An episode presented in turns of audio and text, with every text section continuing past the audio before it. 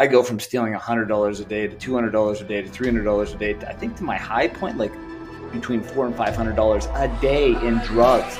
Welcome to a brand new episode of the Super More Bros Podcast, hosted by your favorite brother duo. I'm Mitch. And I'm Matt.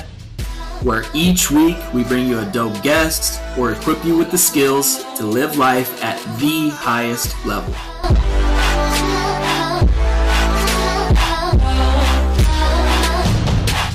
Hey, what's going on? It's Matt. Before we dive into this episode, just wanted to ask a quick favor. If you could just go drop us a review, it'll take thirty seconds and it'll mean the world to us. It'll help us grow and help as many people as possible. All right, now let's dive into this one. What is up, guys? Welcome back to another episode of the Super More Bros Podcast. I hope you guys are absolutely on fire this Monday morning because we got a special guest today who has an absolutely unreal story that I guarantee you've never heard anything like this story. I mean, from twenty-four being a drug addict to now absolutely jacked, I believe at twenty-nine, and we are about to dive into just this entire story. So, Alex, what's up, bro? Welcome to the podcast, man. Matt, Mitch, it is an absolute pleasure to be here with you guys. Yeah, thank you for coming on, man. Thank you for spending the time. So, I mean, let's just get right to it, dude. So we're not dancing around it, stealing your thunder. Like, let's just go back to what was probably rock bottom for you. I mean, you're at twenty-four. Um, the quote I think you used in one of your tweets was you were doing your best job to ruin your life. Uh, let's just go through that that story, that time in your life. You know, what happened, man? The funny thing about twenty-four for me is like it started out the year like January when I was twenty-four. Um, this is like twenty fourteen. It was like the best year of my life. Um, I was just getting high as hell all the time. And I had like a personal bank to do that. Um, I didn't really expect myself to ever become a drug addict. And I'm sure we'll get into that, like how that happened. But at that time period, I was a heroin addict. I was working as a manager in a bar restaurant, and uh, essentially what I was doing, I ran out of money, so I was just stealing money to feed my drug addiction. And I thought I had it all caked out. No one knew. I was living a great life. I was spending money that wasn't even mine. And uh, a few months later, in twenty fourteen, you know, is when my boss found out kind of what was going on because I was stealing a lot of money. Because anybody know, who knows anything about drug addiction knows that, you know, you don't stay at one spot. Your tolerance keeps growing. And that's what mine was doing. So I go from stealing one hundred dollars a day to two hundred dollars a day to three hundred dollars a day. I think to my high point, like between four hundred dollars and five hundred dollars a day in drugs. And that just kept building and building. So, you know, the spiral downward was absolutely insane because a lot of people, when I, when I tell this story to them, they're like, well, didn't you feel bad about that? And honestly, every time I stole money, like there was that thought, that initial thought, like I should not be doing this, but that always got washed away by, I don't want to feel like shit. So I'm going to steal this money so I can get high. So it's, there's a lot of nuance, of course, in the drug, uh, drug conversation, but like, it's just insane. Like where my life went, and I had never intended it to go there. It's just a very slippery slope. And I got caught up in the wind and I freaking fell down for it. Man, so so let's go, let's rewind then back, you know, previous to that, you said, you know, how did you fall into that drug addiction to begin with? You know, how did it start just for people who maybe haven't experienced that in their own life or, um, you know, want to understand how it got there? Maybe they can help some other people in, in their family or friends or whatnot. So could you just share the journey leading up to that point as well? Yeah, of course. I've always been a person, you know, and I'm sure a lot of people can relate to this. You know, I think we were like, I was fifteen the first time I drank beer. I remember we had a friend whose brother was like twenty-two. So he bought us a case of Coors Light between five of us. We went camping. We all got drunk. We had a great time. And it was wonderful. You know what I mean? And so that was like our weekend thing. The boys and I would go camping. We'd get a case of Coors Light and we'd drink some beers. We had fun. Then weed came into the discussion. We'd start smoking weed now and then. And it was never a thing that we did every day. You know, we were just the kids on the weekend, like, let's have a good time. And that's what we did.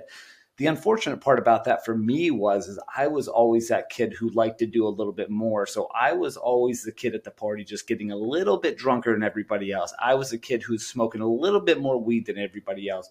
And something else that I noticed as well is I started throughout my high school years, I started extending that time. So no longer was I just the kid with the fellas on the weekends getting. drunk and high, I started to smoke more weed during the week. And I never really thought anything of it because I feel like at the time period, then this is like the the mid two thousand, like oh eight or something. And like uh, weed was still illegal. And I remember my dad's like, you're smoking weed. And the big thing was to tell him like, this is medicine. This is all right. And I still think it is, is in, in a point. But the point I want to illustrate is I kept doing more because my attitude was like, I need to do more. And that got me in a lot of trouble growing up. You know, I have, I just looked at it the other day because uh, I got five underages before I was twenty-one. Just wrong place, wrong time. I was never a bad kid. I just liked to drink and I did it more and more and more. So I kind of spiraled around and I lost some jobs because of this as well, because it wasn't because I was drunk at work. It's because I wouldn't go to work because I wanted to party instead. So at twenty-one, I finally found a really good job for me, and that was bartending. Of course, I love beer and I love to talk to people. So it was like the two worlds converged. And I also found out that I happened to be very good at it. So I was really good at this job, and it was around the people that I already liked to hang out with. So me, I was working in the bar restaurant that I ended up stealing from.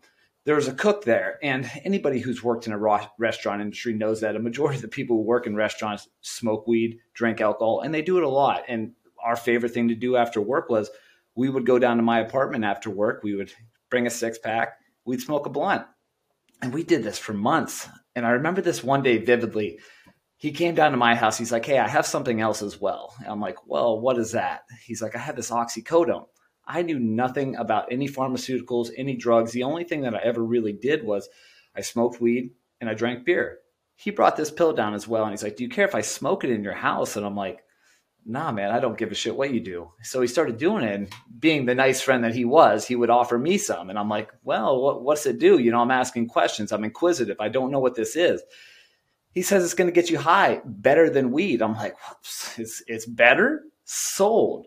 So I smoked that pill with him that night, and it was better, you know, and I really enjoyed it. Again, I didn't think anything of this, this slippery slope that it could take me on. So just like the weed and the, the alcohol did to me when I was younger, I started smoking these pills with them. So we started doing this. This is this this added into our ritual. So not only would we get a six pack after work and get a blunt, I'd be like, yo, can you get another oxy? And I, again, I thought nothing of it. Like, we're just rewinding after work. We're just calming down. We're lo- deloading the stress. And again, I introduced this pill to one of my best friends who would come home from college at the time. And uh, it started turning into our thing that him and I would do when he'd come home from college on the weekends. And just like my youth, I started extending that time. So I was no longer doing that just on the weekends. I started to do it during the weekdays. I started doing it three days a week, four days a week, five days a week, six days a week. I remember very vividly, there was a day, uh, probably about six to eight months into doing these pills quite often during the week. I didn't do it for about over twenty-four hours. And I remember I was at work and I just felt like garbage. I felt horrible. I had a headache. I felt like I had the flu. I had a runny nose. I was really irritable. Honestly, I thought I was just sick. I was so naive at this time. I texted my buddy who in- introduced me to these, and I was like, hey, man, I don't feel very good. And I think if I smoke one of these pills, I will feel better. Not knowing that I was going through withdrawal at the time. I had no idea what was going on. And he texted me back, and he's like, well, I can't get those anymore. The person doesn't have them, but I have something else. You may like this. I was like, okay. I left work. I met up with him. The something else that he had was heroin. And initially when he said, this is what I have, like, I, I feel like heroin's just a really strong word. And you're like, I'm like, no, I'm I'm not going to do that. Like, I'm a, I'm a classy, in quotation marks, uh, a classy drug user. I'm only using pharmaceuticals. And he's like, all right. And that no changed from a yes in probably about ten seconds. Cause I thought about it. I'm like, maybe this will make me feel better. So I did it. And it did make me feel better. And that started something that was literally out of, if I could rewind to that moment, because that moment is the moment that everything went downhill, because everything expedited from there, because the heroin was cheaper, the heroin was easier to get. Um, and it just totally blew up from there because I was so naive to not realize like, hey, this is the beginning stages of addiction. I thought I was having a good time. So it was, that is what got me to the point, um, of losing my job. Wow, that's that's wild story, man. And it's crazy how, like you said, it's just a slippery slope, but it's just one little decision after another that you think, oh, this won't hurt, this won't hurt, you know, the the consequences won't come for me, you know, and just you keep pushing that boundary a little further, a little further, a little further. So I'm curious, was it just that you were hanging around the wrong people? I mean, obviously you were, but was it just like drugs were prevalent in the town where you grew up? You know, did your family do drugs? Like, how did you, you know, get in touch with these people? Like, what did that look like? No, none of my family did drugs, and how I got t- in touch with them, like the guy who introduced me to the drugs itself, he was a cook in the restaurant that I worked at. And as I've said, you know, him and I would yeah. leave work and we would smoke weed and drink beer after work. You know, the funny thing is, like, none of my close friends, like at that time, um, I still had a really strong friend group. So I, I, including me, there was five of us. And we all had our separate things going on. But when we came back to town, we were all together. Funny thing is, none of them did drugs, minus the one guy who came home from college. He would recreationally do them with me. He is what I guess some people would call a weekend warrior, one of those guys who is able to do drugs on the weekend, go back to Monday as a normal person. I always envied him for that. And he's still that way. So like he didn't, he never let it overtake him. Whereas me, like I'm the one who let it take over my life. I took it to a thousand. These are like the trademark qualities of a drug addict, is somebody who has no uh, throttle. He just goes zero to one hundred. And that's how I was. I found something that I really, really enjoyed. And I took that to the limit and I didn't know how to stop. So I guess in part, yes, it was getting surrounded with the wrong type of people because it was just one person. But from him, I started getting introduced to other people. The funny thing about that, and I've talked about this before, is that I kept those the the lives that I had separate. So I had my friends that I grew up with who didn't mm. do drugs. And now I had my friends who did do drugs, and I never meshed those people together. They never knew that each other existed, because anybody who's been in drug addiction knows that we're we're elusive people, uh, reclusive rather people. We don't really go out and say like uh, we do drugs in this. Like it's mostly people just hide in houses doing drugs together. And you don't get introduced to these people unless you know the person that gets you the introduction.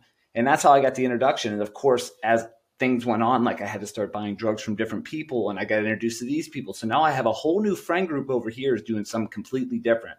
Again, so it's funny because fast forward a little bit, my one friend who I started doing the uh, pills with on the weekend, and he would go back to college, he was actually going to school to be a nurse. He's a very bright individual. And he could see that things were starting to get a little out of control with me um, because he realized that he'd leave for school on Sunday and I wouldn't stop doing these pills.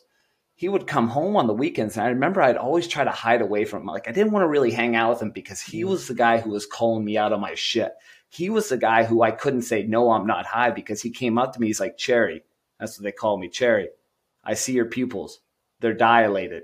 You're high as shit. I'm like, shit, man, I am high, man. And like, he called me out on it. He'd make me feel some type of way. And I needed that, but I didn't want that because I was feeling so good. I'm like, dude. And I think back to the time that I was going through that withdrawal that I had no idea I was going through. And I'm like, I don't want to feel like that again.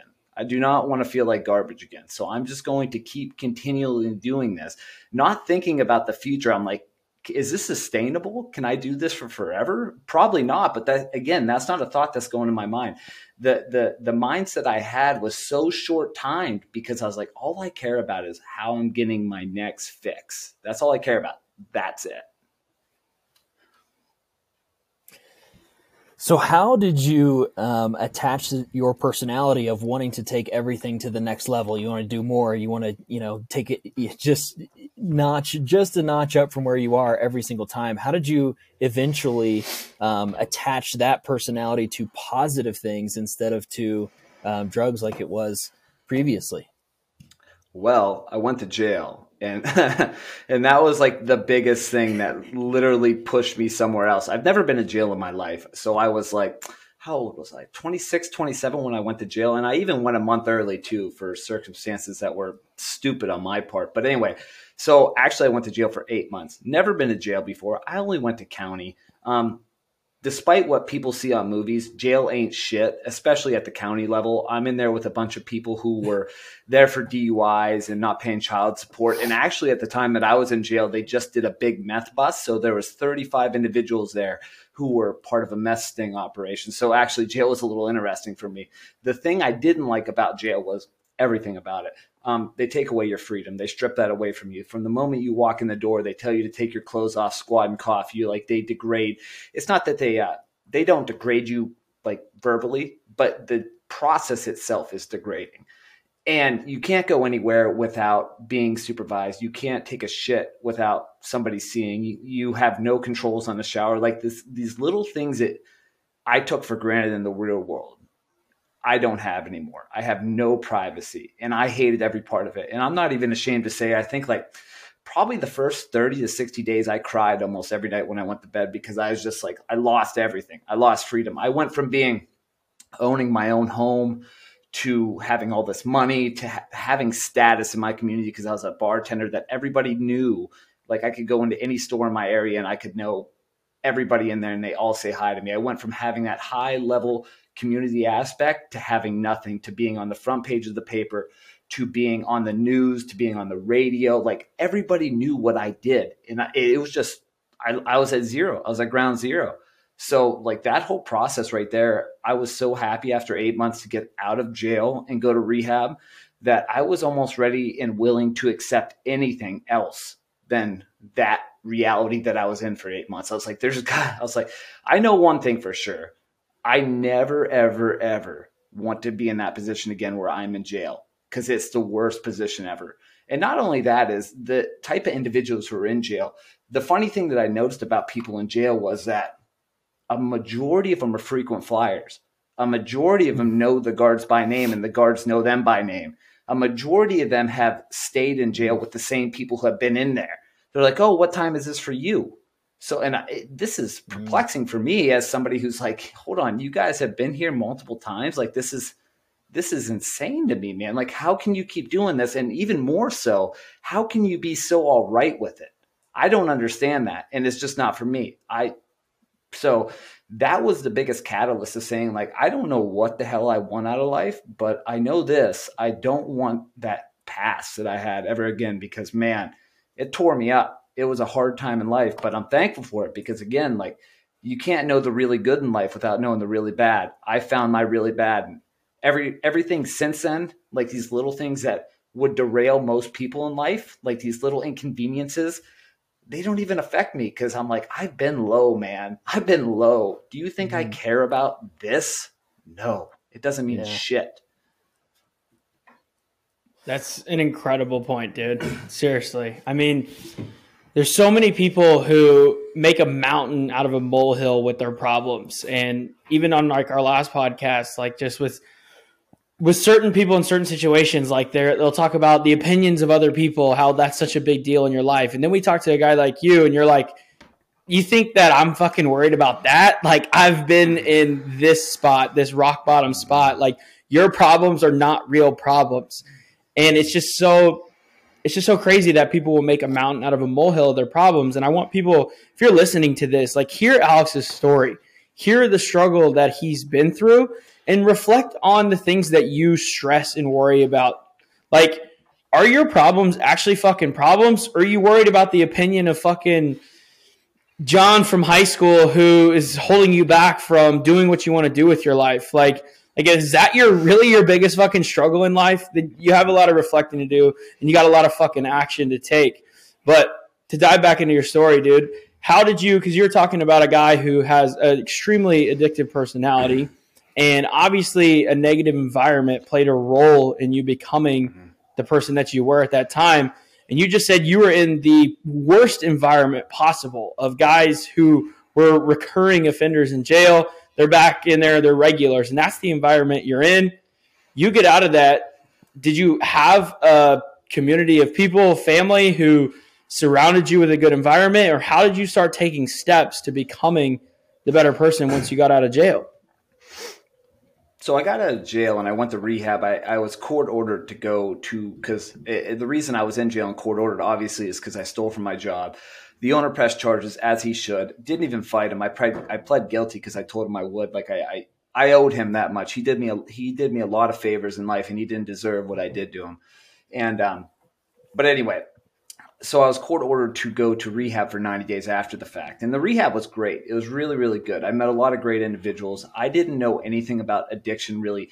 Even during addiction, I knew nothing. So going to rehab was my first like introduction to like, how do you get clean from this? And um, I will say the rehab itself, I didn't learn shit from, but the people in the rehab, I learned everything from. Um, the people I stayed with long-term, um, my roommate, especially, great guy. And uh, he, he was actually in his tenth rehab. We actually called him the Frankenstein of rehabs because he was so smart. He knew everything that you needed to do, but he just couldn't apply it to his own life. And he taught me so much. And he's always told me this one thing. He's like, Alex, like you, he, he's seen something in me that I didn't see. He's like, I can see that you're a high performer. Like you are a high level guy. And he always told me this one thing. And I think about it all the time when I'm down. He's like, the cream always rises to the top.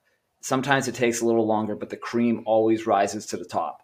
And I was like, okay, Todd, whatever you say, brother. But learning from those individuals in there, kind of what I have and kind of what I had to do, I was like, this is a great catalyst. My family at the time was really skeptical of me, and as they should have been. I stole from every single one of them. Um, I had three sisters, stole from every one of those. I stole thousands from my dad. I stole from my mom. Anybody close to me, they got it. I, I would steal their stuff. I would pawn it. I would steal money from them. I stole checks, like anything I could.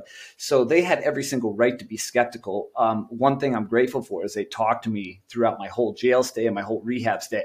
Granted, the conversations weren't all fine and dandy and all warm and cuddly, you know, like they're skeptical. They weren't happy.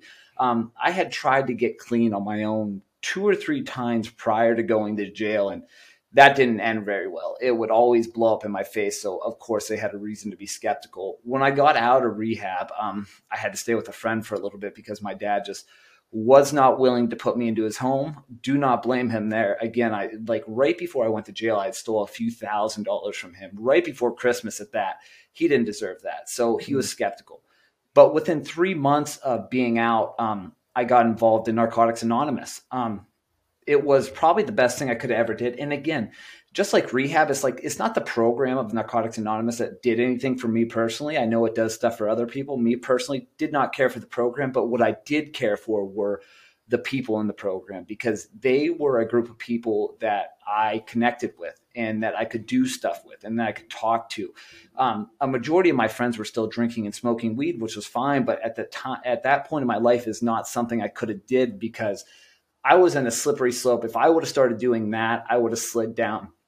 So I got introduced with all these new people who were clean and sober, living a different style of life. And like we were doing stuff. We were going camping. We were going kayaking. We were going hiking. We were going to basketball games. Like we were doing all these things together and we were doing it clean. And I'm like, wow, I never in a million years could imagine I could have did any of these things without being high or drunk. Never could have imagined it. So they really helped me lay the foundation to my life because without that time period, without those people, I wouldn't have been able, I wouldn't be sitting here today in the person that I am. I'd probably be either A, dead, or B, still doing drugs, or C, in jail. Like those are the three things. Without them laying that foundation, it, it just wouldn't have worked in my life. It just would not have panned out. I needed other people. The, the, the biggest mistake I ever thought in my life is I was always a loner, and not a loner because I've always had a lot, a lot of friends. But the problem is, is like, I always thought that I could do everything on my own. I always prided myself on being this person who didn't need help in any aspect of my life. And come to find out, that was the stupidest mindset I could have ever had because I, I think it came down to, I always wanted to take all the credit for what I was doing. It was like this thing, mm-hmm. this internal people pleasing thing. Like I wanted to, I wanted people to like me and I wanted them to know that I was worthy. So I wanted them to know that I did it on my own. And the problem with that again is like, there's a power in numbers. There is nothing wrong with saying I need help. It is the most humbling experience of your life. And you open yourself up to learning something. So I'm thankful that I opened myself up to that because again, without all those individuals, like the person you see here today was built by hundreds of people. everybody had a hand in this, from people who gave me rides to places, to people who helped me buy some food when I didn't have any money, to people who just talked to me at two, three in the morning when I was having a really shit freaking day. Like, all those things combined helped me get to where I'm at today. Absolutely, dude. You're, we're all a product of our environment. You know, whether it's positive or negative, we're all a product of our environment. And so um, you're a just top-notch example of, you know, you are who you hang around, and you have to be intentional about the people who you choose to associate with, because they'll either drag you down or pull you up. Um, so you got into um, Narcotics Anonymous, you got around some great people, and you started making some better lifestyle decisions. Um, so how, let's kind of fill in the gap then of uh, that time in your life to now. Um, you know, being on this incredible fitness and health journey. I mean, you're looking incredible. You're super healthy. Um, you know, how did you get into or get to where you are now?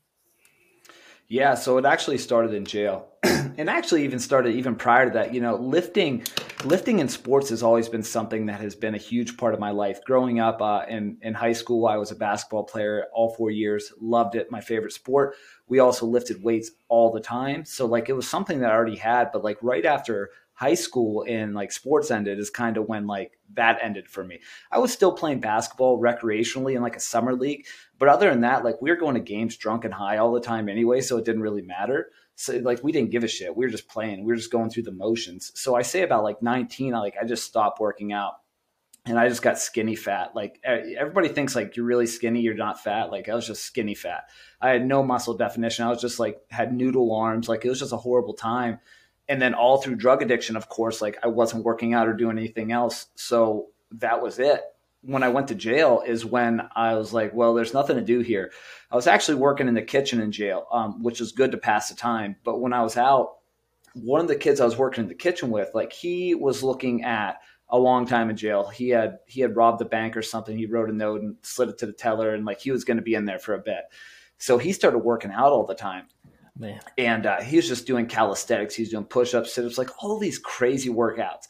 And he was just eating, he was getting commissary, and all he was buying is like tuna and sardines. And I was like, yo, man. And if he took off his shirt, like dude was shredded. He was shredded. I'm like, yo, man, I kind of want to do what you're doing, because obviously you're getting some good shit. Like, can I jump in with you?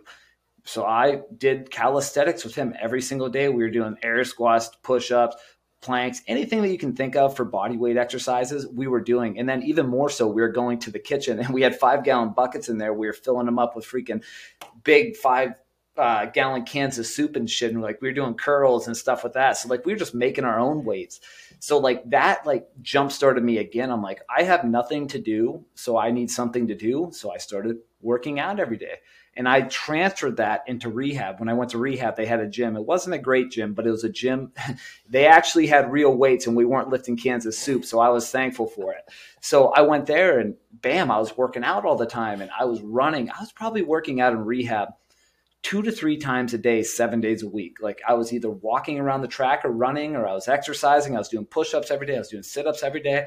And actually my counselor pulled me into her office, and she's like, oh, what did she call it? Um, I think it's cross addiction or something like that. And I was like, what are you, what are you trying to tell me, Shannon? And she's like, I think you're transferring your, your addiction to something else. And I'm like, what? And she's like, exercise. I'm like, is that a bad thing? And she's like, well, yeah, if it gets out of control. I'm like, I was doing dope and stealing five hundred dollars a day, and you're going to tell me running around this track three times a day is worse for me than doing that? And she's like, if you know, she's trying to justify it, but I was like, no, I'm not going to accept that, because like this is what this is making me feel good, you know, knowing what I know now at the time with the endorphins and your hormones and everything. Like, of course, it was making me feel good because I was moving my body. I was oblivious to that at the moment. So again, when I got out of rehab, um, I kind of just kept going with that. There was actually a week when I got out of rehab where I wasn't doing anything. Like I, I was just happy to be home, and of course, technology was back in my life, so I was catching up on all the Facebook and the Twitter notifications and all that jazz. So like I didn't work out for a week, and I felt like garbage. I felt like garbage. And I'm like, what is going on here? I was like, I need to get back in the gym. Like I, I need to keep doing what was making me feel so good these past eleven months. So that's exactly what I did. I got back in the gym. I started exercising more. I started taking care of my body. Um, one thing I wish I would have started doing a little sooner is realizing how much nutrition played into my overall well-being, which is something that I learned quite quickly because um, at the time I didn't have a lot of money. Um, as soon as I got out of rehab and I was working, I was living with a friend. I was working for a job for minimum wage, seven twenty-five. I haven't worked a job for seven twenty-five in my whole entire life. And then going to work a job for minimum wage and uh, getting your first paycheck, it was like four hundred bucks. I was like, what is this shit? You know? And I was like, this isn't gonna, this isn't gonna do anything. So like that kind of expedited me, like getting a new job, getting, improving my quality of life so that I can improve myself.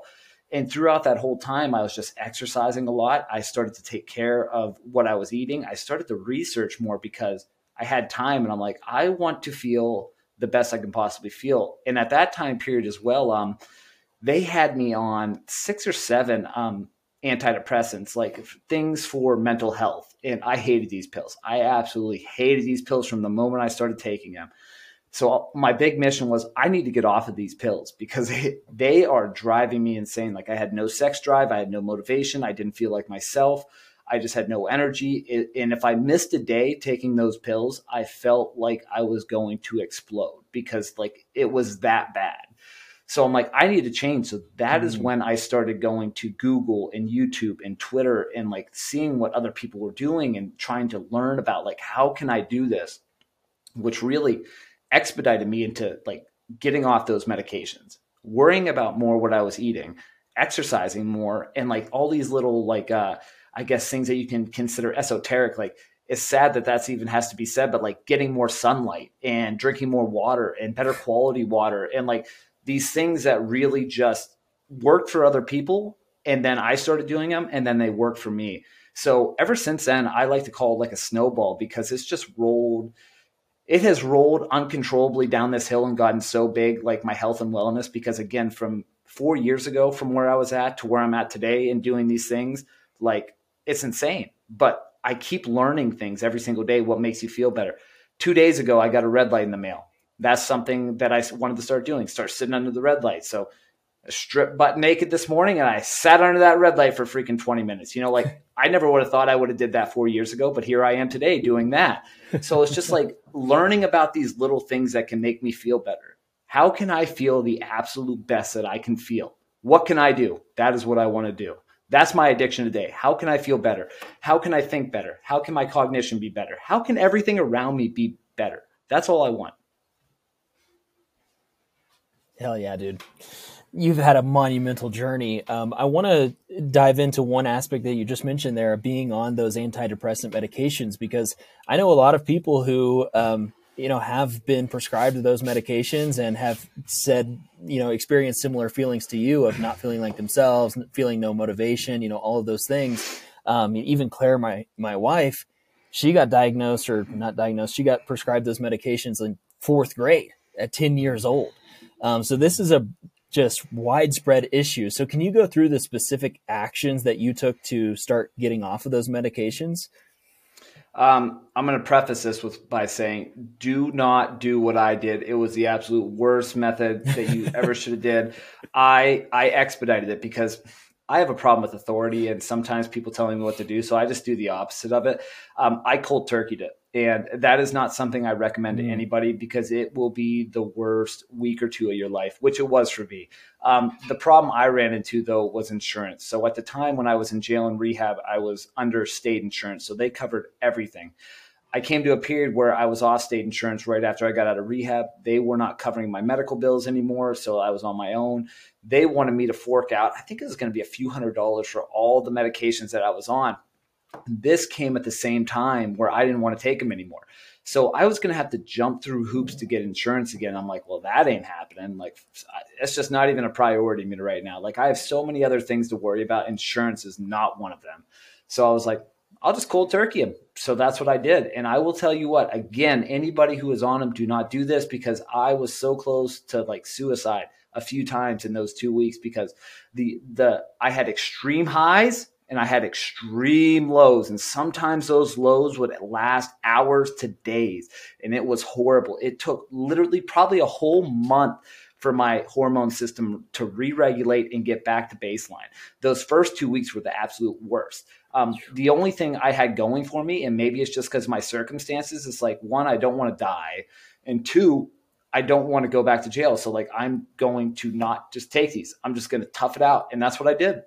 But again, the, the medications, uh, yeah, the side effects of coming off of those were horrible, but I knew it had to be done. And just everything, the way everything lined up, it just seemed like sense to just stop taking them instead of jumping through the hoops, because I was going to be without them anyway. And I'm like, there's no sense in not taking them for a week or two and then getting back on them. So that is the steps that I took to get off them. And um, I learned now that I should have tapered off them. Obviously, I think that's the the typical protocol. They taper people off. But again, it was just how everything aligned. Got it. Going in cold turkey. I respect it, dude. Um, so, so I know, I know now at this point in your life, you're speaking to people about overcoming addiction. Um, you know, what, what would you recommend if there is someone who's listening? Maybe it's not a drug addiction. Maybe it's addiction to somebody, something else that is, you know, negatively affecting their life. I mean, what steps do you recommend they take to overcome that and break the, break the habit? They first have to realize what they're doing. So, the best thing that I would tell people, and some of the things that I've said in some of the speeches that I've given, is um, get out a piece of paper, write the pros and cons of what you're doing. My my instance is heroin addiction. So I wrote down, what are the pros of doing heroin? It makes me feel good. I'm more talkative. I have I have less cares. Um, those are basically the top three that I can think of. And then what are all the downfalls? Oh, I'm a thief. Oh, I lie. I manipulate. I am reclusive. Um, I'm unhealthy. I smoke too many cigarettes. I drink too much beer. I, like the list could go on and on, all the negatives. So it's like, oh, looking at that list and writing that down is going to do two things for you. One, you're going to see it in, in right to your face because you wrote that. And two, the mind body connection between writing is quite powerful. And I really like it a lot. So you write that down and you see all these negatives, and then you can start thinking and you can start seeing your mind connect these dots. Like when you write these cons, oh, I steal money. Oh, yeah. Then you start thinking about all the times you stole money. Oh, I manipulate. Oh, you can think about all the times you manipulate. So you're starting to make all those connections. So you start to make whatever you're doing not look appealing. You're like, wow, is it really this way? Because one of the biggest things about any addiction is, is it takes you for a ride. It gives you tunnel vision because all you're thinking about is why it makes you feel good. That tunnel vision is just the pros.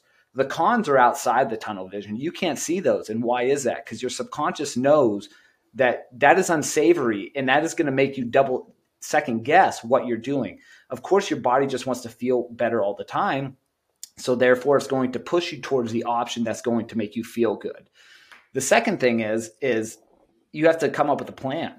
Like what, what are you going to do to quit this? You know, whatever steps there may be. And one thing I will stress to people is like, do not put up any gates or walls to what you won't do to get better. My wall and gate before I got better was, because this was recommended to me before I even went to jail. Hey, Alex, you should check out Narcotics Anonymous, or you should go to drug and alcohol rehabilitation, or you should go and talk to this counselor. And I said, hell no to all three of those. And why was that? Because I thought I could do it on my own. And I didn't need these people to do the, the, the most common thing that I hear all the time. And I said it myself is, I'm different. I'm different. No. No, no, no, no. You're not different. You're the same as everybody else. These these methods when it comes to addiction, I, I really feel are hand in glove because a lot of them are synonymous to getting people better. So it's just realizing like not saying I'm not going to do this. It's saying like these are the avenues of things that are going to help me. It's just about opening the possibilities. And that's really hard when you're trying to get clean from any addiction because who wants to admit that they're wrong on something? So it's just about realizing these are the things that are going to make me feel better. So really a lot of it comes down to self-awareness and just realizing like, do I want to live the same type of lifestyle that I'm living now? If I keep living this lifestyle, where is it going to take me? What's going to happen? Am I going to lose my family? Am I going to lose my friends? Do I have a girlfriend or boyfriend? Am I going to lose them? Like, what are the actions that are going to happen if I keep on this same trajectory that my life is going? Maybe I'm going to go to jail. Maybe even worse, I'm going to die. So these are all things that people have to think about. But the worst part about it is, and the saddest reality, because I have moms sometimes or dads come up to me, like after I give some of these talks, and they're like, you know, my son, my nephew, whoever it may be is a drug addict. Like, what do I do? And like, they're kind of shocked by my response because I say, there's nothing you can do. Because at the end of the day, the power lies in the addict. If they do not want to get mm-hmm. clean or quit what they're doing, they're not going to do it. I have a very good family. Um, they're very loving. They're supporting. They had my back through a lot of things. They dealt with more shit than they should have. And that may be, may have been a detriment to my, my addiction and prolonged it. I'm not going to put that responsibility on them, but it's on me. But it does not matter. Addiction doesn't discriminate. At the end of the day, nobody's going to get better unless they want to get better. They have to have that aha moment. You know, you referenced uh, rock bottom at the very start of this podcast, and rock bottom's a funny thing because when you think you hit rock bottom, there is still a lower low to go. You know, I was in a psychiatric center mm. three times, three times before I went to uh, jail. And one of those, my family sent me there. And the other two, I just went there because I knew I had no money and I knew I could go stay there for free until I got a new mm. game plan, until I got out. So like, and I remember calling my dad in there and I'd call him and I'd be like, yeah, Dad, I'm here again. He's like, well, Alex, and he always tell me the same thing. He's same thing. He's like, well, you're at rock bottom. There's only one place to go from here is up. It's no, because I could go a little lower, which I did. I got out. I'd steal more money. I'd catch another charge. I'd be like, well, here we are again, you know? So like, I just kept diving myself lower and lower, but it's about finding that rock bottom that, that really snaps you out of it. And, uh, that's, that's it. And I found my rock bottom that snapped me out of it. And it was just up from there. Hey, it's Mitch. Thank you for listening to the Super More Bros podcast. If you are loving this episode and receiving value from it, please rate or review the podcast as it will help us reach more people. Matt and I appreciate it so much. Now let's get back to it. I have a, uh, a couple different points to make here, dude. From just the things you're saying now, you seem like you are super accountable for everything. You're like, I will not put that responsibility on my family. That guy definitely should have pressed charges against me. Everything you're speaking of now, you seem just super... Uh, you're no longer a victim. Like you're like, I'm responsible for everything that's happened to me. Can you speak to that mindset? Yeah, it takes a long time to cultivate. For me, at least, it took a long time to cultivate because I used to be that person, especially in drug addiction, where I love to point the finger. I'm this way because my parents got divorced. I'm this way because like my family is poor growing. I'm this, you know, and it's easy to do that. And yeah, it feels good in the moment. But the thing about that feeling good in the moment is it feels worse as time goes on because you condition yourself to always say, it's not my fault. It's not my fault. It's almost like the same type. And I've worked with a lot of these people who say, Hey, Hey, Mark, will you go do this? Well, that's not my job. I hate those people. Those people are the worst. And I thought about that. That's like literally the connection I made in my mind. And I was like, is that who I want to be? But I think the even bigger thing about that and how I kind of got to this conclusion was, I don't even know what year it was, maybe like one or two years into, into being clean. And I was just like, you know, I started connecting a lot of dots because there's been a lot of times I should have been dead. There's been a lot of times that I've tried to take my own life. There's been some car accidents I've been in that I haven't died. Um, and I, I was just really perplexed by all this, you know, and this is at a time period where I was really trying to understand God because I didn't really understand and I still don't. Um, but I was really trying to get into religion. I thought that was going to be like the next door I was supposed to go through. Like, and I was really, really trying, like I was trying to push myself through that door. And, um, I started connecting all these dots. I'm like, there has to be a God because like all these things happened in my life and got me here. Like there's so many times I should have been dead. There's so many times like these situations should have turned a different way, but they didn't. And here I am. And I started thinking about all the lessons that I got out of those experiences. And I was like, wow, like, it's almost like my life is being conditioned to what's next. That's what I really thought. I'm like, holy shit. Because like going to jail and going to rehab, like that was the worst experience of my life. And like the past four, five years since I got out of rehab, like they've been great, but they haven't been that great. Like there's been a lot of shit that hasn't gone right, you know? And, and especially like right now, present day, am I where I want to be in life? No. But am I that upset about it? No, because like, I'm like, well, like I was in a real worse position and now I'm working to get in a better position. So like all those bad experiences conditioned me to where I'm at now to not give a shit, because why give a shit about these little things? Because at the end of the day, a lot of the things that I want in life or out of life are materialistic. And I'm like, well, that's silly. You know, like, why do I care that? So I don't have my license right now. I'm like, do I, and one thing that got me hung up was like, I see all my kids around my age, they have like these brand new trucks and cars, and it makes me feel some type of way. And I'm like, do I care about they have a new truck? Like, how do they feel mentally, physically, spiritually? Maybe not as good as me, maybe better. I don't know, but why do I care? So like just being accountable to like my actions and myself, I'm like, it's something, again, it's like a snowball. It kind of rolled because over time it just got to be second nature. It's like, why blame somebody else for something that I had a hand in? And it just became second nature to just take accountability for my own life. And even more so than that, I would attribute that to how good I feel today, because it's not blaming somebody else and putting that bad energy out into the world. It's just like, I did this, whatever, you know, mm. my fuck up. I want to um, touch on the lessons that God was teaching you, because I think that's incredible that you came to this realization.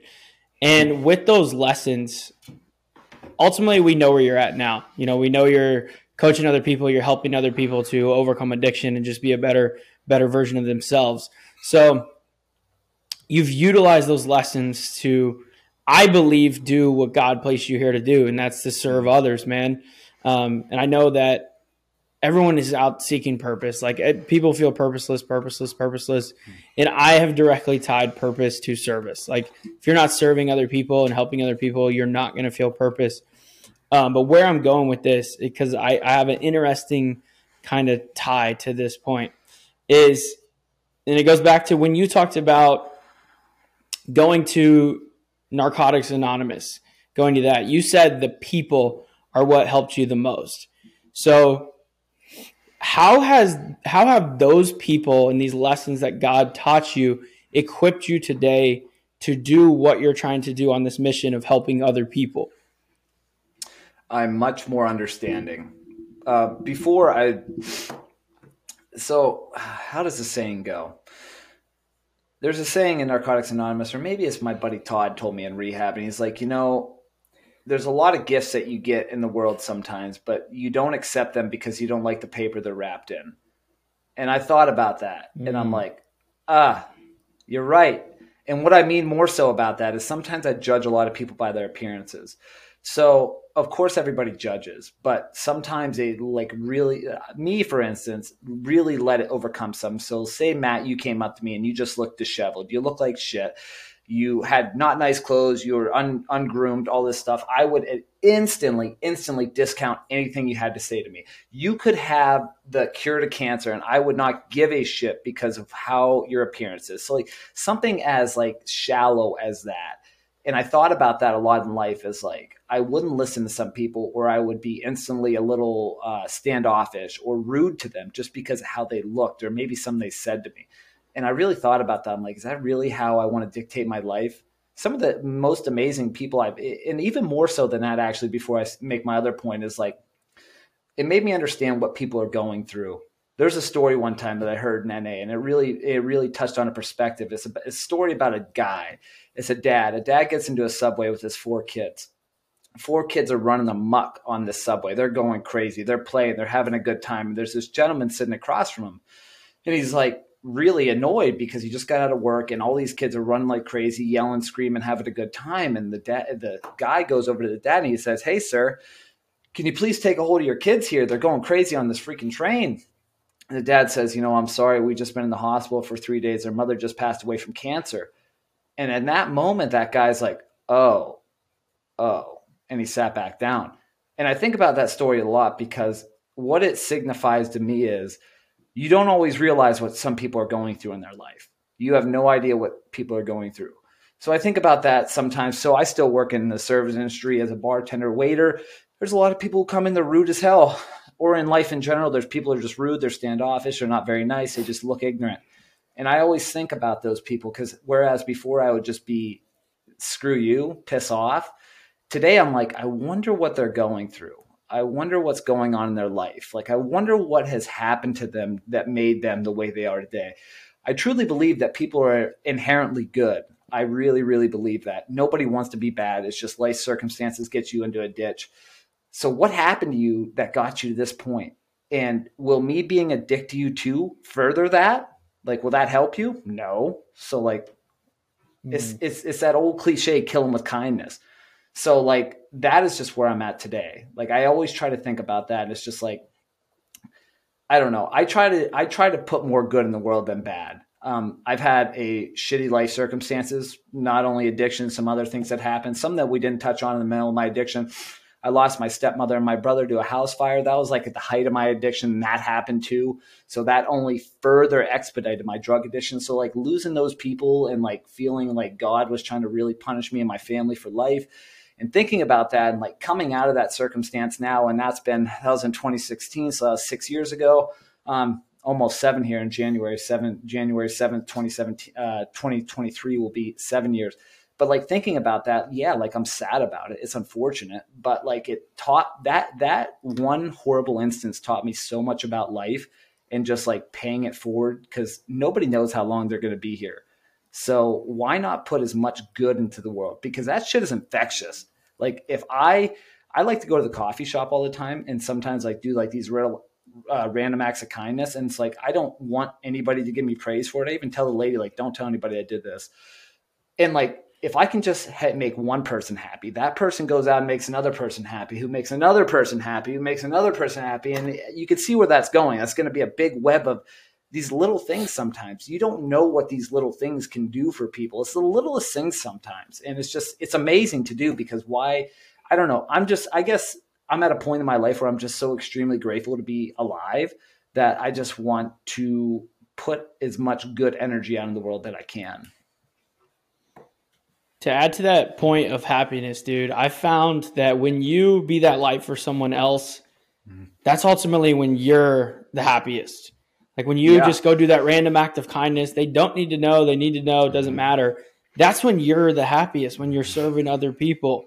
Mm-hmm. Um, but I, I, to touch on these points of when someone is needing help, because earlier you said it's okay to say, I need help. Mm-hmm. So if there's someone maybe listening to this, I got kind of a two-parter. There's someone listening to this and saying, I need help. How do they go about receiving that help or going to other people without seeming so vulnerable? Because I feel like people, you know, as men, we have these egos and reaching out to other guys and saying, here's what I'm struggling with. That's super fucking hard. So being in the positions you've been in and now you're helping people who people come to you and literally say, I need help. How can they do that? I mean, how do they equip themselves to be able to go and say, I need help? I think it's worse for men, especially just for the points that you touched on where we don't, we're men. We don't want to feel like we need help. We want to feel like we can do things on our own. And, and, and I feel like men are worse at doing this than women are.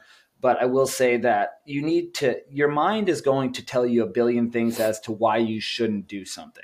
So in this instance, like say it's me that needs help and I want to reach out to Matt for help. Before I reach out to Matt, there is going to be one hundred excuses that I tell myself why I shouldn't reach out to Matt. Oh, he's got too much shit going on. Oh, he's got this. Like he doesn't want to hear about my problems. I should just do this on my own. Like he, he doesn't need this. It's not his responsibility.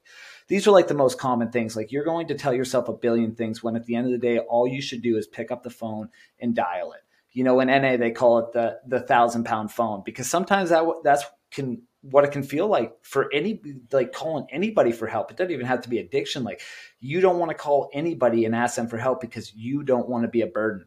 You know, I always told people in N A and especially the speeches that I give to around, like you make, you call me and I'm making you feel better, but little do you know, I'm feeling a hundred times better than you are because of helping you.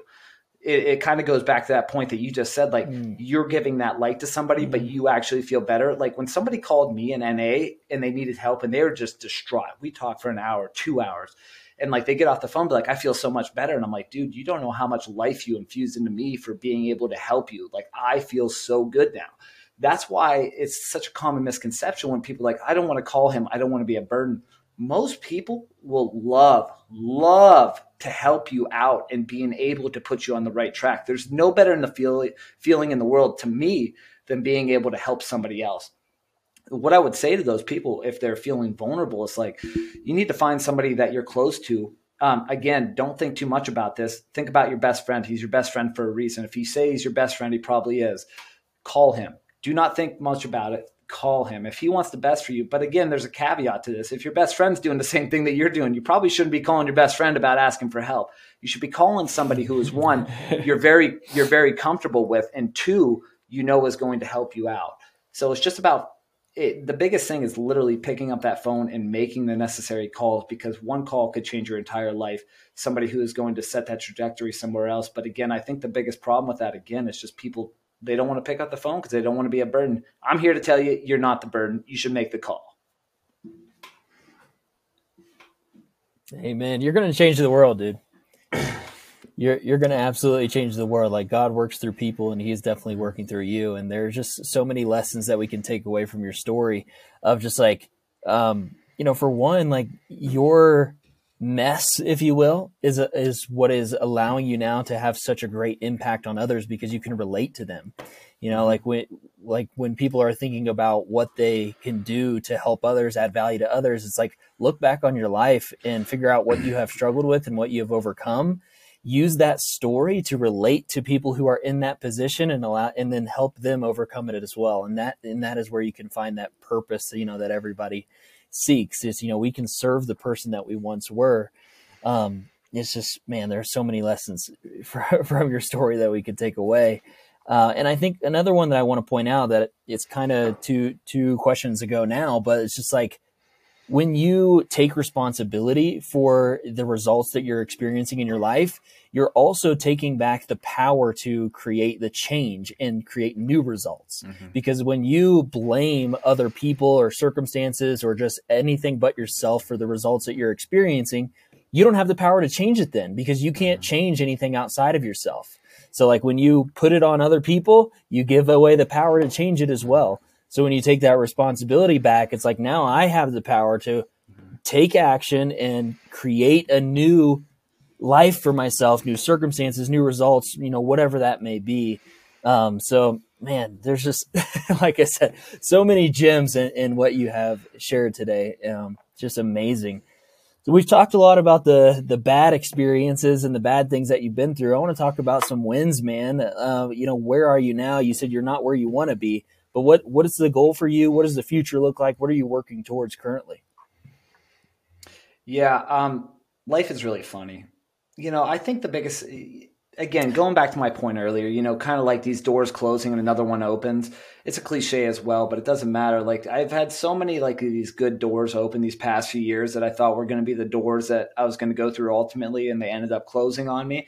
And of course I was really upset about that, because, you know, you think something's going to work out and it doesn't work out, and you're like, well, shit, this sucks. But I always think about, and I, I rewind and I just kind of play back to like the last ten years of my life and all these situations that had happened that something didn't work out, but then something better came up. And I'm like, oh, this, this is just another instance of what's going on. So like, I don't get hung up on that anymore. I guess at the end of the day, it's just like, you know, I just want to be happy, healthy. I want to have my family, which I have. You know, my girlfriend and I are very serious, which is going well. Uh, we're talking about a family, which is even better. So like these little things, and the grand scheme of things, like when I, when I get ungrateful, when I get unhappy about where I'm at in life, it can be boiled down to materialistic things, like these things that I think I need in my life, but I really don't. So it's all about rebalancing and recentering myself, and journaling is really good for that for me, because I go in there sometimes, maybe I'm having a real shit day, and I just, the first two paragraphs will just be like, I'm grateful for dot, dot, dot. And I'll just go through that line. I'm grateful for this. And it really puts everything back into perspective, because I realize like I'm exact, I have everything that I want in my life already. And everything else that I add on to that is just going to be additive. Like all my base needs are met. So like everything else other than that doesn't really matter. You know, as of right now, um, finding Twitter was a huge bonus for me. Um, I came onto Twitter in twenty twenty. Um, actually, I made my public account in twenty twenty. Um, I had a Anon account prior to that. I was a Bitcoin Anon. And, you know, um, being anonymous on Twitter is really interesting, because I, I noticed myself getting into some toxic uh, traits and some toxic circles. And, uh, as I'm sure you're aware with Mitch, you know, uh, kind of those Bitcoin or any crypto anons can be very, very toxic. And uh, I found my and I found myself being that for a little bit. Um, you know, I was just kind of shit posting on Twitter because I had no ramifications, because no one knew it was me. Um, I remember seeing a, and I tell this story because this is my introductory into, like, I guess what you say, like, our side of Twitter, money Twitter, whatever you want to call it. Um, I seen a video, I think it was like April of twenty twenty, Zach Homel in the back of his yard drinking a cup of coffee, talking about, I don't even remember what he's talking about, but I remember he made this video. It was like the start of the mm-hmm. pandemic or something. And I'm like, who the fuck is this guy? And, but I really liked what he said. I was like, wow, this makes a lot of sense. And then, like, from him, I remember, like, you were one of the first people I followed, Mitch. I followed you, Mike Dentinelli. I think I might've butchered his name. Um, and a few other guys, like it, it, the people in your circle. I started following all you people on my, uh, Anon profile. And it came to a point where I'm like, I really want to start engaging with these people because I really like the, the life that they're living. Like, I think it's great. You know, like, you guys were all into God and, like, working out and just getting better. And I'm like, I like all that. Like, I want to do that too. So that's when I made my public account. And ever since then, I've just been kind of going off to the races and connecting with more and more people. And it's just been an amazing experience. You know, um, I've coached some people as well, not only with fitness, with addiction, just I've talked to people on the phone. Their life wasn't going that well. You know, the funny thing about Twitter is when I put my story out there in January of this year or last year, um, I had dozens, dozens of D Ms from people saying either A, I'm going through this as well, or B, um, I have a friend or family member who's going through this. So, like, connecting mm-hmm. with all those people and talking to them and just kind of trying to help them out, or just say, like, hey, I'm here for you, or I'm thinking about you, you know, like, things like that has been immensely positive. Um, the biggest thing from Twitter thus far is, like, not taking it so serious. You know, at the start of the year, I thought the, the Twitter journey was going to be my end all be all. I was putting a lot of energy and effort into making it be very, very successful. Um, there were times that it was, times that it wasn't. Um, the old saying, Rome wasn't built in a day. You know, like, things take time. Um, so I kind of, like, the past mm. few months I've kind of scaled back from that and have not been putting as much prevalence on, like, Twitter success in terms of monetary, but Twitter success in terms of, like, connections I've made. So if I, if I gauge mm. my, uh, progress on that, like, I'm beyond successful. Like, I've, I've crushed my, uh, imaginary revenue goals, you know? So, like, just kind of that shift in perspective, because, like, Twitter is, any social media is as powerful as the user. Um, if you curate your feed like a dummy and have a bunch of toxic shit on there, like, you're probably not going to have a great mindset. If you curate your feed with a bunch of people who are doing positive things that you yourself want to do, like, you're going to have a positive experience. And that is what I've done. Like, just curated this feed of individuals who are trying to get better in their life in all aspects, whether that be money, religion, uh, finances, uh, anything. So, you know, it's been a ride, and a ride that I'm grateful for, but, uh, I'm excited to see what the future holds. I don't even know exactly what I want to do in the future moving forward. I'm just kind of going with the flow. I'm really enjoying life and what I'm doing right now. So I feel like, uh, it's funny. Sometimes people say, like, oh, you got to niche down on Twitter. It's just like, or maybe you just need to find your niche. It's just like, I'm just going to post and be me. And then if I can, if I can add to value to whatever conversation or whatever it is, like, I'm going to insert myself there and see what happens. But, uh, it's been a ride, man. It's been really enjoyable. And I'm excited to see where the, the next six months, the next twelve months, the next, the future goes, because again, uh, I've made great connections on here with great people.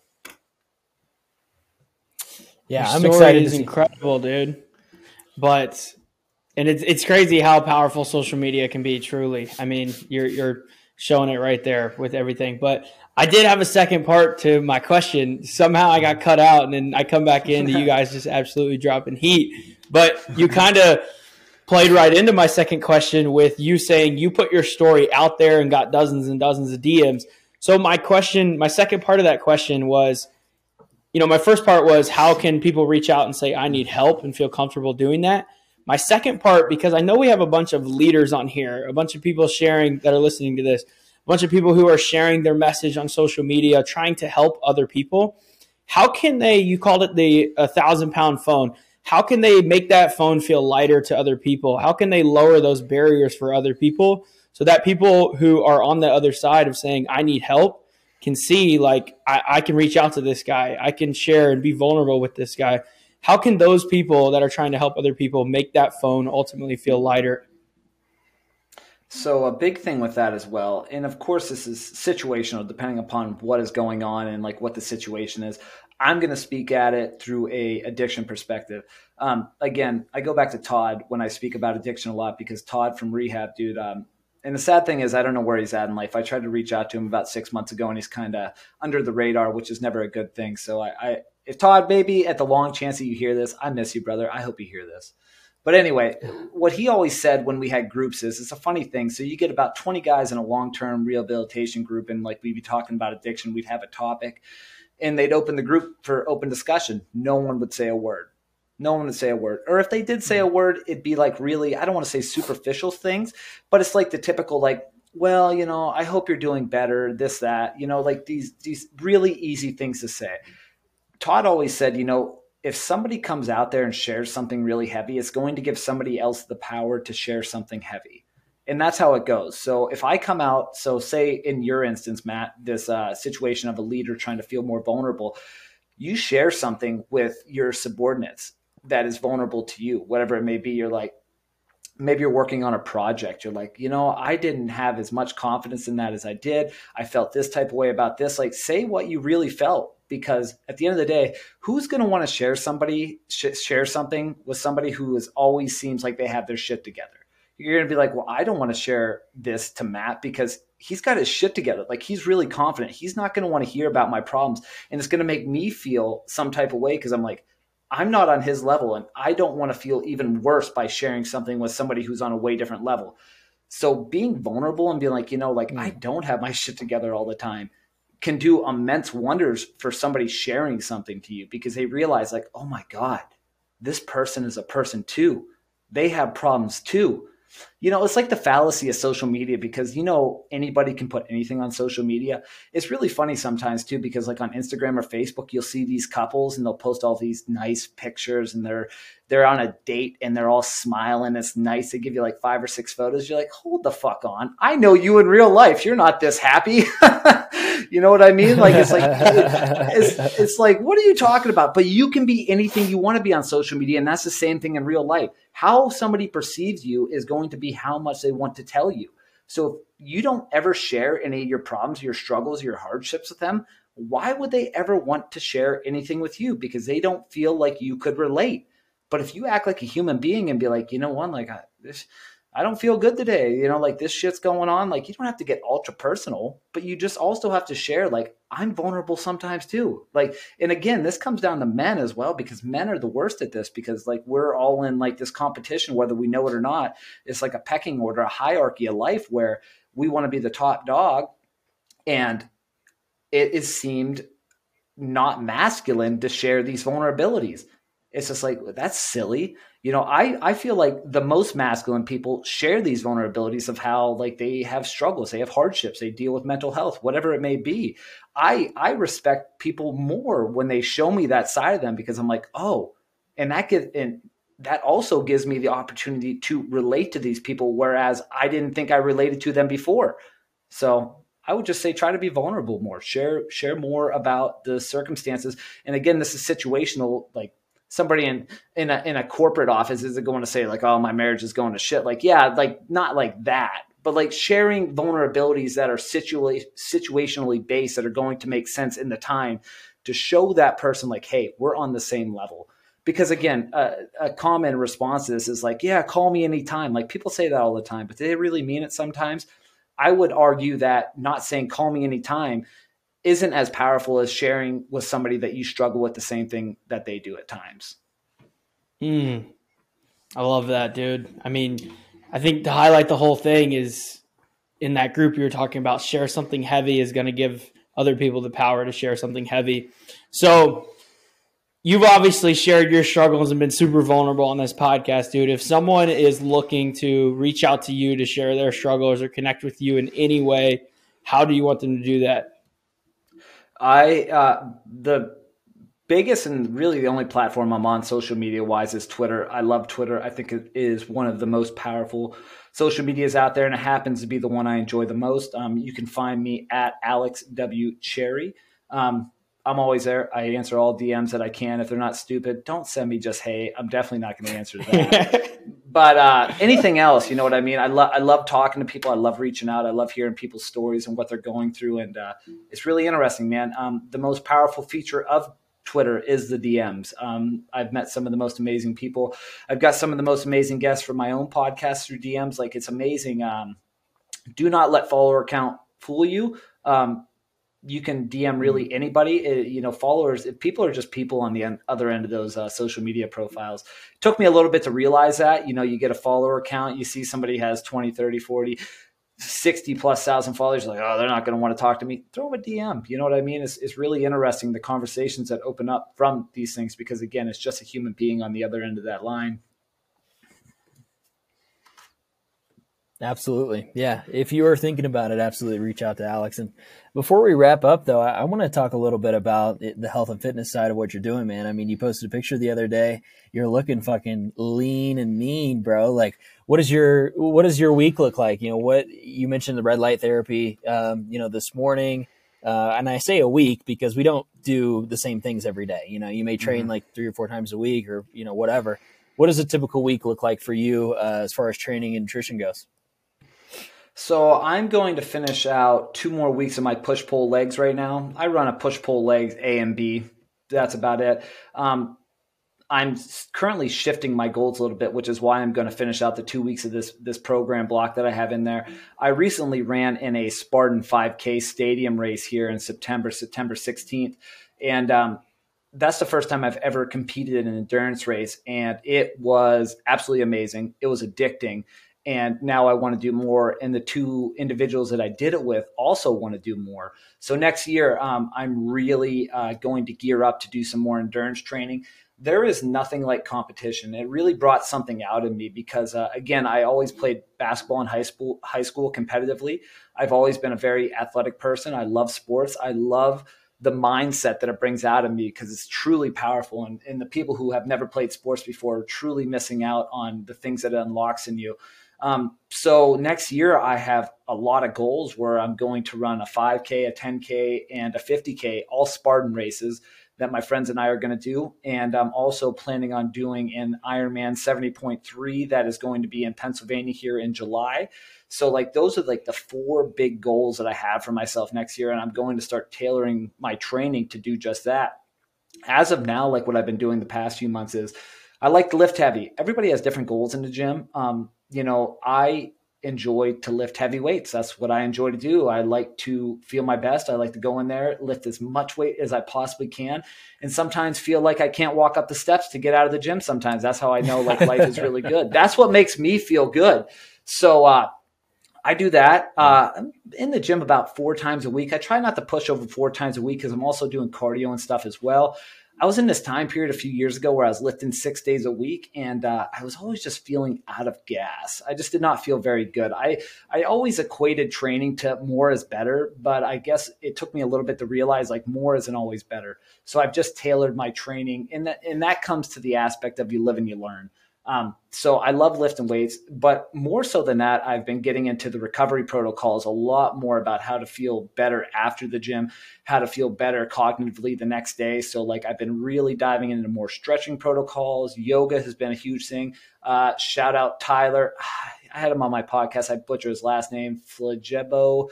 I fucked that up, but you might know who I'm talking about from Arizona. Great dude. He has a great uh, yep. free uh, free resource about stretching. I got that. So I've been stretching a lot more. I love doing ice baths. That's been something the past two and a half years that I've been doing a lot more of. So I try to do that about two times a week. Uh, sauna is absolutely amazing for me as well. I do that about four times a week. So like all these little things outside of the gym that I can do to feel my absolute best. And it translates because, uh, you know, I did uh, really well in that Spartan race with very minimal training. I only had about three weeks to prepare for that. And I, I, my statistics were very good for my age range and everything. And that was another boost to say like, what would happen if I really put my all into training these next few months? What can I do? So setting goals for myself for these next few races of like getting in the top ten of things is like really a good motivator for me to be like, let's push myself a little bit harder. But uh, my training has evolved a lot. But the biggest thing is that it is my new antidepressant. That's why I like to tell people, you know, like I quit doing pills, uh, antidepressant pills and antipsychotics, and I traded it out for the natural remedy, is that's lifting weights and just feeling better. Because the days that I don't exercise or I don't do anything are the days that I feel like I want to die. So that's, that's what I do to feel better. Without lifting weights, I would, I don't know what I'd do, man. It'd be a horrible thing. It'd be a horrible thing. But training is, uh, is, it's funny how training evolves over time, man, but I'm, I'm happy where, with where mine's at. Yeah, dude. I mean, it seems to be working very well for you. So I would, I'd say don't change anything. Keep rocking. I love the goals that you have in place with the Spartan, Spartan races, and even jumping into the Iron Man stuff, man. That that's way more than I want to bite off right now uh, with endurance training. I, I'll, I'll stick to stick to lifting for now. So you, you can have that. Yeah, it's it's really funny because it's it's something that that your uh, your mindset right there on that. It's the same one that I've had for two and a half years. You know, I have a, a few sisters, but my one sister specifically has always been a runner. She ran cross country in high school, ran cross country at a D one school in college, and now she does marathons. And she's always been this person. She's like, Alex, you need to get into endurance running. You need to get into running. I'm like, fuck that. I just like to lift weights, and that's how I always was. Like I was like, I don't want to run, and then out of a whim, my buddy said, do you want to do the Spartan five K? And I'm like, no, but I will. You know what I mean? It didn't sound fun. And then I did it, and I'm like, shit, there is something powerful. Like, I don't really like running. Even when I was training beforehand, like running a few miles, I'm like, I don't really like this. This isn't that enjoyable. Getting in a competition setting with a hundred people running beside you, something unlocked in me. Like, I was like, wow. My cardio isn't this good when I run alone, but when I was running alongside all these people, like there was a fire inside of me that was like, let's go. And that brought out the competition side of me that pushed me through. And I'm like, wow, I really like this.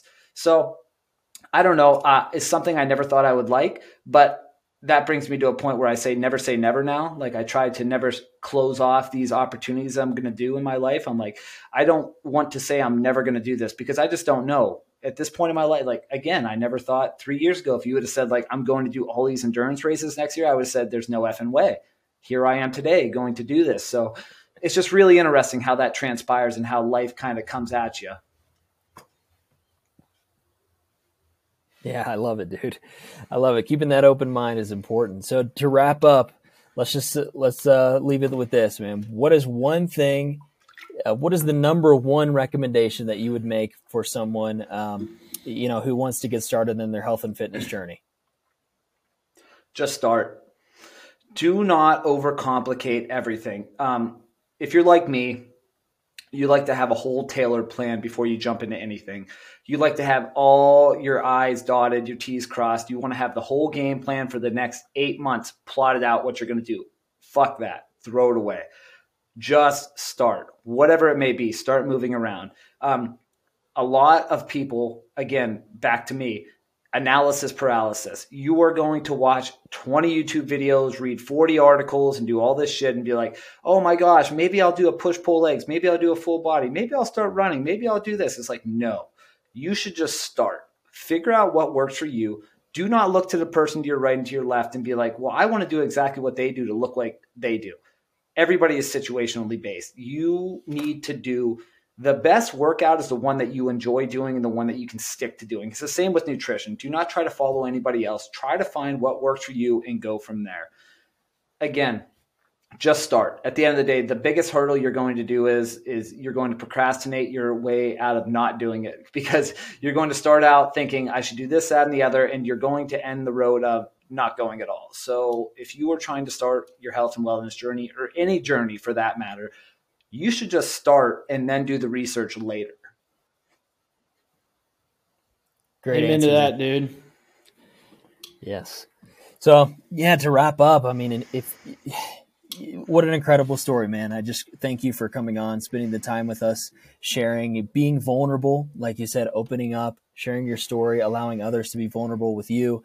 Um, just the the amount of lessons that could be taken away from what you have experienced and, you know, things that you have learned the hard way, I guess, is just numerous. It's incredible to see where you are. And, and I'm so um, excited to see what your future holds, dude. I think I think there's a lot, a lot more in store for you than you even think as of right now. So uh, I just appreciate you coming on and sharing. For those of you listening, thank you for listening this whole time. Um, if you got any value out of this, I don't know how you wouldn't, but share it with other people. You know, this, his story will impact thousands, you know, millions of lives possibly. Um, so don't be afraid to share with somebody who you think could benefit from any point of this story. Uh, share, share it. Um, if you loved it, rate and review the show. My brother and I, Matt, appreciate that so much. The reviews go a long way. Um, and just spreading the word, getting it out to others. So thank you all for listening. We love you. Peace.